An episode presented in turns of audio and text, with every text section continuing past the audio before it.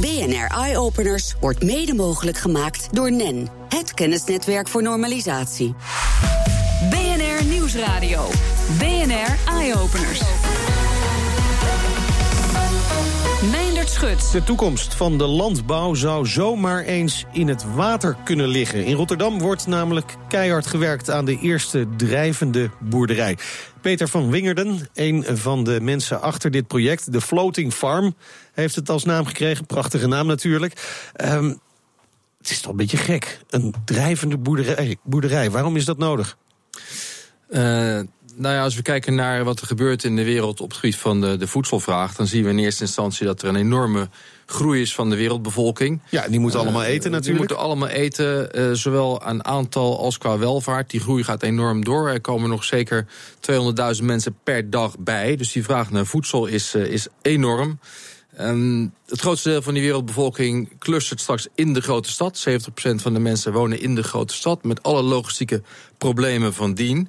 En vervolgens hebben wij een klimaatverandering uh, wat gaande is. En dat betekent dat uh, zeespiegel blijft stijgen, landen blijven verder dalen. Dus uh, overstromingen zijn aan de orde van de dag. Dus we moeten kijken van waar kunnen we dan wel ruimte vinden om op een technologische manier Uh, voedsel te produceren. Ja, ja, uh, toch even naar Nederland kijkend. Want Nederland ligt weliswaar onder de zeespiegel, maar die overstroming hebben we toch wel redelijk onder controle. We hebben hier toch wel genoeg landbouwgrond en, en, en ruimte voor koeien en varkens en dergelijke?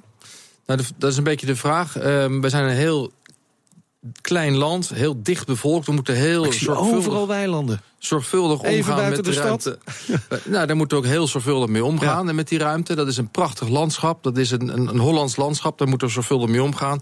Als wij willen groeien, en uh, dan zou die mogelijkheid liggen op het water. Ja. En dat is vooral in de stad. Daar wonen de mensen.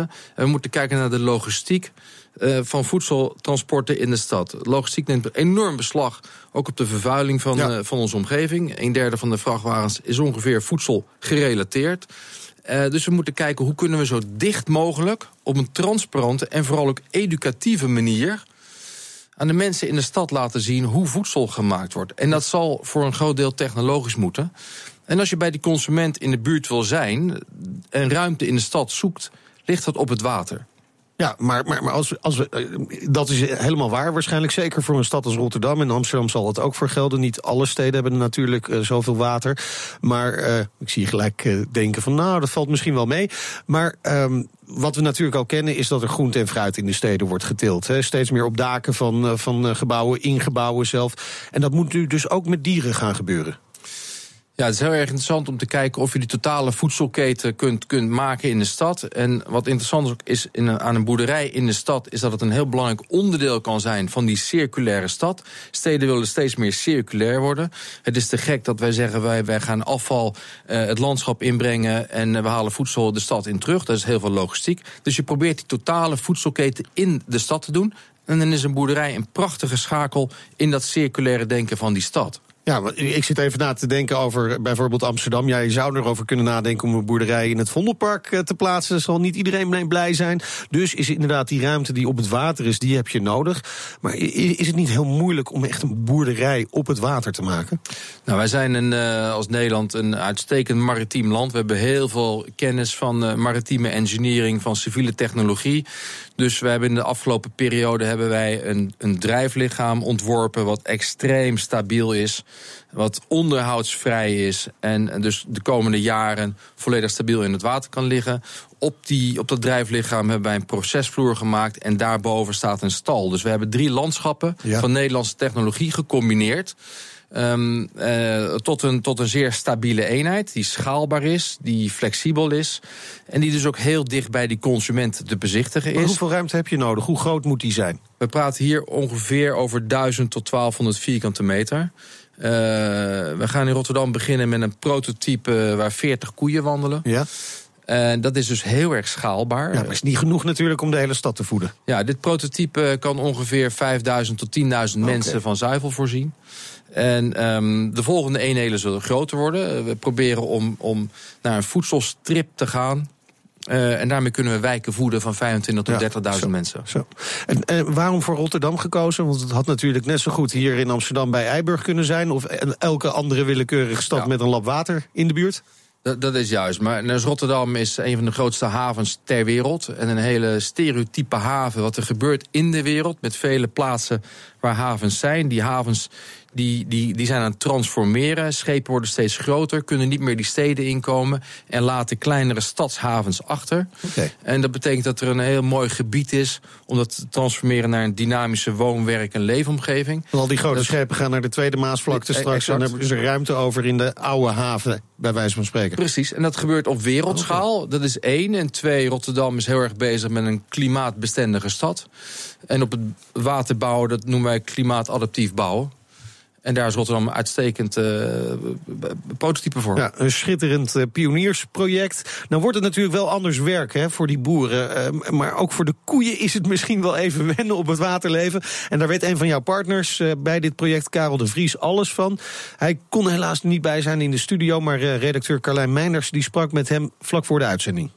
Als je jullie floating farm vergelijkt met de gewone boerderij zoals die er nu uitziet, hoe, hoe anders wordt het productie- en verwerkingsproces dan? Nou, de, de, de manier waarop we de koeien houden en de manier waarop we omgaan met, uh, met voer en mest is totaal anders. We houden de koeien in een uh, koeientuin. Die is de afgelopen jaren ontwikkeld en vorig jaar officieel geopend in Groenlo. En dat is een heel nieuw systeem van het huisvesten van melkvee. Helemaal ontworpen vanuit de koe, heel diervriendelijk, eh, milieuvriendelijk ook, minder ammoniakemissie, minder methaanemissie, beplanting eh, in de stal. Dus de dieren lopen in een, uh, in een hele comfortabele groene omgeving. Dus dat is al helemaal anders dan anders. Maar we gaan ook de, de mest gaan we raffineren, dus die gaan we uit elkaar halen. En daar maken we uh, allerlei speciale producten van. En wat ook uh, anders is dan je in de gangbare praktijk ziet, is dat wij een deel van het voer voor de koeien in, uh, in de floating farm zelf, in het ruim, zeg maar, gaan, uh, gaan produceren met behulp van ledverlichting. Als dat gaat lukken en dat gaat worden zoals wij nu, wat wij er nu van verwachten, dan uh, heeft dat een enorme, kan dat een enorme impact hebben. Want wat betekent dat dan bijvoorbeeld voor wat we nu uit het buitenland moeten halen? Nou kijk, we kunnen dan met de, de nutriënten die we nu hebben in de, in de mest van de koeien, kunnen wij uh, heel hoogwaardig voer produceren. Wij hebben er al wat experimenten mee gedaan, samen met Philips in, uh, in Brightbox in Venlo. En dan blijkt dat we er zeer hoogwaardig uh, eiwitrijk voer mee kunnen produceren, met een hele hoge verteerbaarheid. En daarmee kunnen we uh, naar verwachting prima bijvoorbeeld geïmporteerde sojaschroot uit Brazilië bijvoorbeeld mee vervangen. En dat betekent dat we de footprint van, uh, van de melk daarmee ook uh, nogal gaan uh, verkleinen. En nou heeft de Partij van de Dieren een beetje zorgen geuit over zeeziekten bij koeien, want ze staan dan op het water natuurlijk. Is dat iets waar jullie rekening mee moeten houden? Uh, nou, ik begrijp de vraag helemaal. Hè, want het is natuurlijk nog niet eerder voorgekomen dat, uh, dat melkvee op een drijflichaam wordt gehouden. Maar wij maken onszelf daar helemaal geen zorgen om, omdat uh, het drijflichaam uh, bijzonder stabiel is. Er zal een minimale beweging in zitten, of, of helemaal niet. Uh, dus wij gaan ervan uit dat die koeien geen verschil merken of ze nou uh, op het land in de stal rondlopen of op de floating farm in de koeientuin. Maar we willen dat helemaal zeker weten en daarom hebben we de uh, deskundigen van de veterinaire faculteit van de Universiteit van Utrecht gevraagd om daar eens een licht over te laten schijnen en ons uh, en daar een soort expert judgment uh, uh, te geven of, of we daar een risico lopen of niet. Ja, en wat ik me zo ook kan bedenken, koeien gaan al over het water. Ze gaan volgens mij door de lucht, regelmatig in een vrachtwagen. En daar horen we eigenlijk ook niets over. Nee, nou dat is, ik, we hebben al even contact gehad met de veterinaire faculteit en zij hebben al even gauw gescand. Ja, er is inderdaad heel weinig literatuur over, er is ook weinig onderzoek naar gedaan. En het feit dat er zo weinig onderzoek naar gedaan is, is misschien ook wel een teken. Want wat je, wat je zegt, hè, er, er gaan jaarlijks van de duizenden stuks vee, die gaan in grote schepen de zee over. Uh, op de woeste baren, dat is wel een heel ander verhaal dan in de haven van Rotterdam. En uh, die zitten vaak ook wekenlang aan boord van zo'n schip. En uh, als daar, dat is natuurlijk een hele kostbare levende haven, hè, ook voor de, voor de, voor de, voor de reders. En als daar problemen waren, dan was daar denk ik al lang uh, ook, ook onderzoek naar gedaan. Ja, dan wachten we nog even het onderzoek af, maar ziet het er goed uit voor de koeien? Het ziet er heel goed uit voor de koeien. Die koeien krijgen daar een fantastisch leven. Daar zijn we echt van overtuigd. Dierenwelzijn hebben wij zeer hoog in het vaandel. En daar, dat, daar zal echt absoluut niks aan gaan mankeren. Je hoorde Karel de Vries in gesprek met Carlijn Meinders. Karel de Vries kon hier niet in de studio zijn. Moest natuurlijk de koeien melken. Kan niet anders. En straks praten we verder met een van zijn partners, Peter van Wingerden, over de floating farm. We gaan het onder andere hebben over de reacties van boeren en de vraag vanuit het buitenland. Maar er komt nog iets anders voorbij drijven. En dan weet de bosbond, die heeft er een aantal van die mensen die zich hebben gebeld. Die houdt hij in de gaten. Die weet, nou, aan die kant staan er maar drie en aan die kant staan er tien. Dus ik ga aan die kant liggen. Een varend eiland, op afroep beschikbaar en robot gestuurd. B N R Nieuwsradio. B N R Eye Openers. We praten verder over de Floating Farm die in Rotterdam gaat komen met Peter van Wingerden. Want er zijn nog wel wat vragen die we hebben. Uh, bijvoorbeeld hoe blij andere landbouwpartijen eigenlijk zijn met jullie plan. He, ik kan me voorstellen dat als dit op grote schaal wordt uitgerold, zo'n drijvende boerderij in de stad, dat het hele distributienetwerk verandert. Ja, toeleveranciers die opeens op een andere manier moeten gaan werken en dergelijke.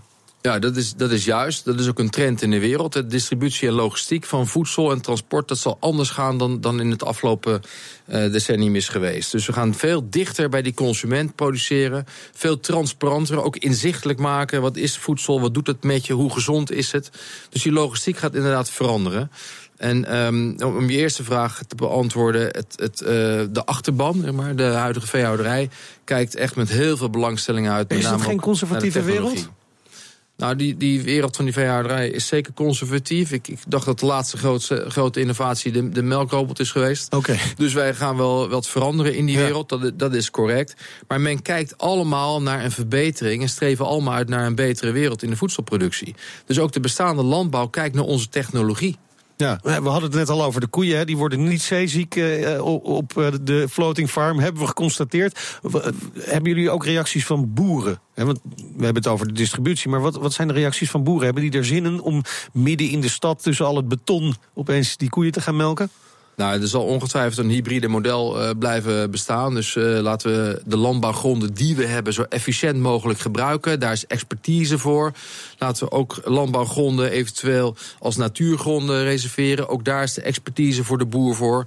En de boer wil, wil vooral graag goed doen, ook aan het land. Daar zijn ze goed ja, ik in. Ik kan me ook voorstellen dat je dit neerlegt in van die overloopgebieden. Hè? Dat het deels, deel van het jaar gewoon als weiland wordt gebruikt. En als het te veel water is, dan up, komt die boerderij gewoon omhoog. Ja, dat, dat zou heel goed kunnen. Misschien moeten we meer ruimte maken voor water, inderdaad. Ja. Dat we bepaalde landschappen onder het water gaan zetten of gaan veranderen in water en daardoor een soort hybride functie gaan ja. maken. Ja. Jullie krijgen heel veel reacties, ook vanuit het buitenland, hè, op dit ontwerp, op dit project. Uh, in China werd het uh, de iPhone van de, de landbouw genoemd. Uh, waarom is dit de iPhone van de landbouw? Nou, wij, wij ontwerpen, uh, we hebben, dit is een heel iconisch ontwerp met alle neveneffecten van dien. Als je aan kinderen vraagt, tekenen ze een boerderij, dan zullen ze niet dit ontwerp nee. tekenen. Maar dat betekent ook dat we het heel attractief gaan maken voor nieuwe mensen die in die landbouwindustrie willen gaan werken. Okay. We zien nu dat bijvoorbeeld heel veel boeren stoppen met, uh, met, de, met het boerenbedrijf en dat de opvolging niet gegarandeerd is.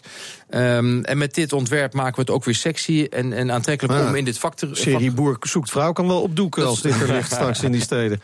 Dat is niet ja, meer nodig. Nou ja, dat, laten we hopen dat, het, dat, dat er talenten weer komen om in de landbouw te gaan werken. Ja. En inderdaad, er is een enorme vraag vanuit het buitenland. Daar kunnen we in een behoefte voldoen. Er zijn heel veel steden in de wereld die nou ja, doorlopen. Ik denk aan, aan andere delta's, hè, Bangladesh bijvoorbeeld. Uh, en zo zijn er wel meer te bedenken. Hebben jullie daar ook vraag vandaan uit dat soort gebieden?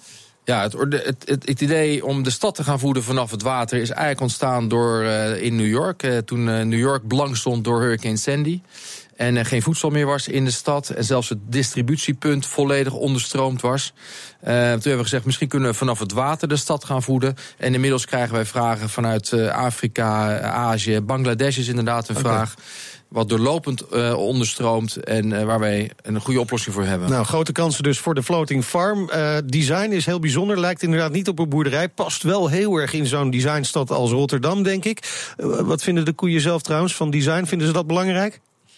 Nou, ik denk dat ze het heel fijn vinden om in deze stal te zijn. Dus uh, dat is het belangrijkste. Dierenwelzijn is voor ons ontwerp nummer één. Oké, okay. Bedankt uh, Peter van Wingerden voor de komst naar de studio. Succes met de Floating Farm. Een filmpje van de Floating Farm is bij ons op de website te zien op de pagina van Eye Openers. B N R Nieuwsradio. B N R Eye Openers. we blijven even drijven. De hele wereld mag het weten. Kop Landtong Nieuwe Meer, een schiereiland in het water tussen het Amsterdamse Bos en Amsterdam Nieuw-West, wil het innovatiecentrum worden op het gebied van water, techniek en natuur. Misschien moet daar ook maar een floating farm komen. Hier moet in ieder geval geëxperimenteerd worden met nieuwe en vooral groene mobiliteit. En het publiek mag meekijken.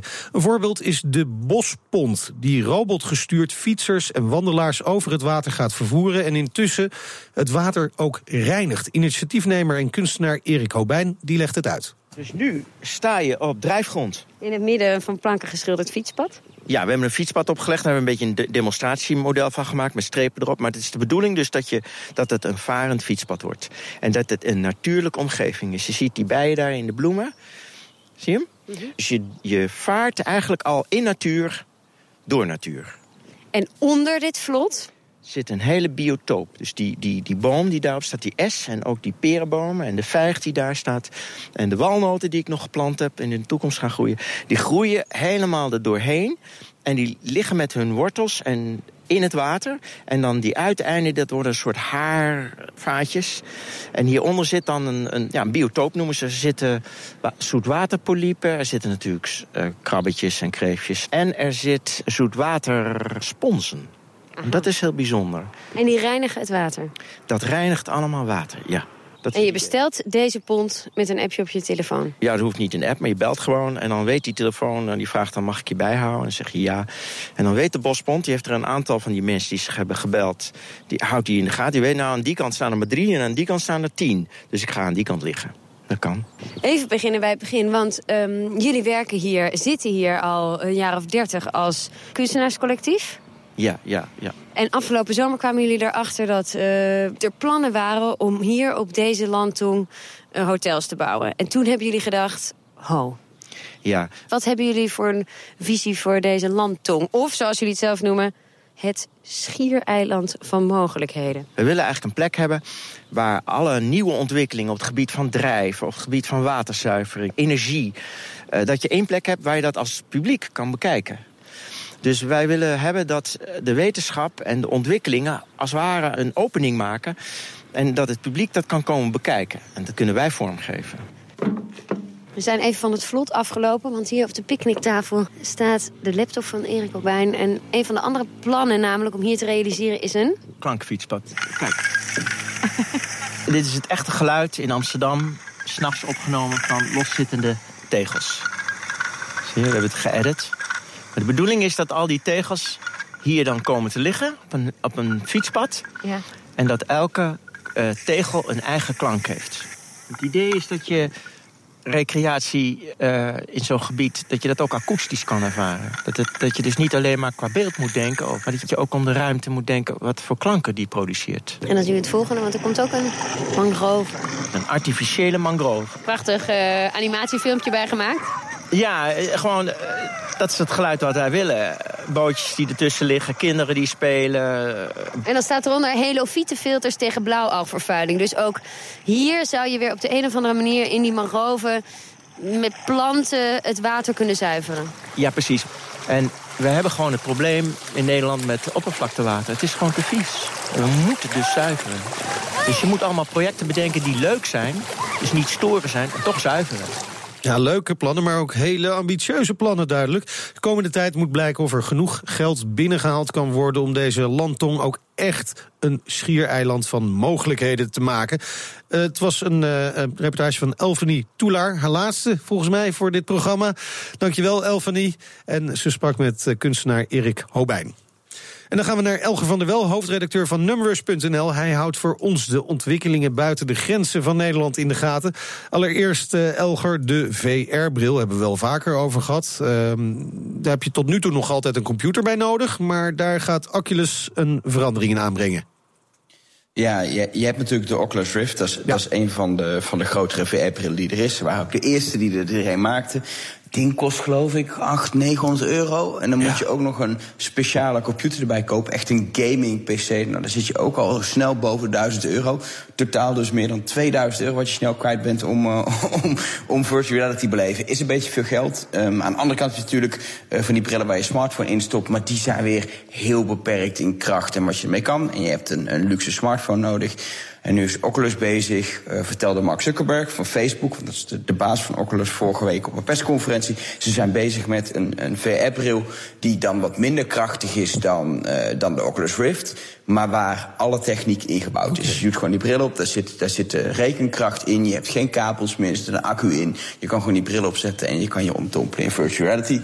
Het probleem is, we weten verder nog niks. Ze zijn ermee bezig, maar okay. wanneer die komt, nou. hoeveel die precies gaat kosten, weten we nog niet. Het is een soort tease van, hé, hey, we zijn bezig om dit naar een breder publiek te brengen. Nou, dus we, we, we, we kunnen niet wachten eigenlijk. Hè. Hey, uh, gaan nee. we nog even over Samsung hebben. Ze zijn niet echt heel erg positief in het nieuws geweest de afgelopen dagen. Nee. To put it mildly. Uh, misschien dus wel goed dat ze zich even op iets anders gaan richten, iets nieuws. Uh, want waar heeft het bedrijf de pijlen nu op gericht? Ja, wat interessant is aan Samsung, het is van, van oudsher natuurlijk een, een hardwarebedrijf. Dat is de afgelopen maand niet heel succesvol gebleken, maar daarvoor wel. Ze maken van alles. Um, um, maar eigen software en eigen diensten, daar waren ze nooit zo mee bezig. Maar de laatste jaren zien we dat ze daar ook stappen op zetten. Ze moeten ook wel, om te kunnen concurreren met bijvoorbeeld Apple en Google. Uh, een van de dingen die ze hebben gedaan nu, is een start-up overgenomen, genaamd V I V, V I V. En dat is eigenlijk een soort Siri, een soort spraakassistent waar je tegen kan okay. praten. Um, best wel een goeie. Het is namelijk gemaakt door de mensen die ooit Siri hebben gemaakt. Ah. Vervolgens zijn vertrokken bij Apple en hebben gezegd, we kunnen veel verder gaan, we kunnen dit veel beter. Hebben jarenlang in het geheim aan de dienst gewerkt. Die hebben ze net aangekondigd en nu is hij in handen gekomen van Samsung.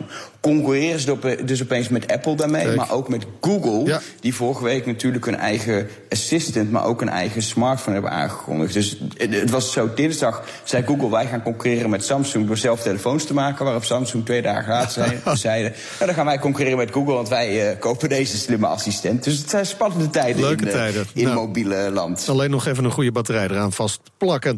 Uh, dan ja. nog even een voorbeeld uh, van wat je allemaal met drie D-techniek kunt doen. En daarvoor gaan we helemaal naar Pompeii. Ja, Pompeii, uh, verhaal mag bekend zijn. Uh, ooit uh, helemaal platgelegd onder de as uh, door een vulkaanuitbarsting. Uh, Voor onderzoekers een fantastische plek, want onder die as bleef, uh, bleef van alles heel goed bewaard. Dus ze hebben er heel veel in kaart kunnen brengen van wat er is. En wat ze vervolgens nu hebben gedaan is ook nog drie D-scans gemaakt van de omgeving. En op basis van die scans, plus alles wat eigenlijk archeologen hebben gevonden, hebben ze nu, een, tenminste ze zijn ermee bezig, het eerste stukje is af, hebben ze een, een drie D-wereld van Pompeii van voor de vulkaan. Oh, wat cool. Uitbarsting. Dus, dus letterlijk Pompeii, hij reist uit zijn eigen as. Wow. In drie D en een animatie. Maar het is wel heel cool, ook juist voor onderzoekers, omdat ze dan kunnen kijken hoe was het daar nu echt en hoe hebben ze daar geleefd. Het is, je kunt natuurlijk veel beter beleven als je gewoon rond kan lopen in een, in een drie D-animatie. Dus echt een uniek project um, waar je thuis misschien niet zoveel aan hebt, maar wat uh, qua, qua onderzoek-wetenschap echt weer heel bijzonder is. Nou, wel leuk om even te kijken en ongetwijfeld te vinden op de website numbers punt n l. Dankjewel, Elger van der Wel.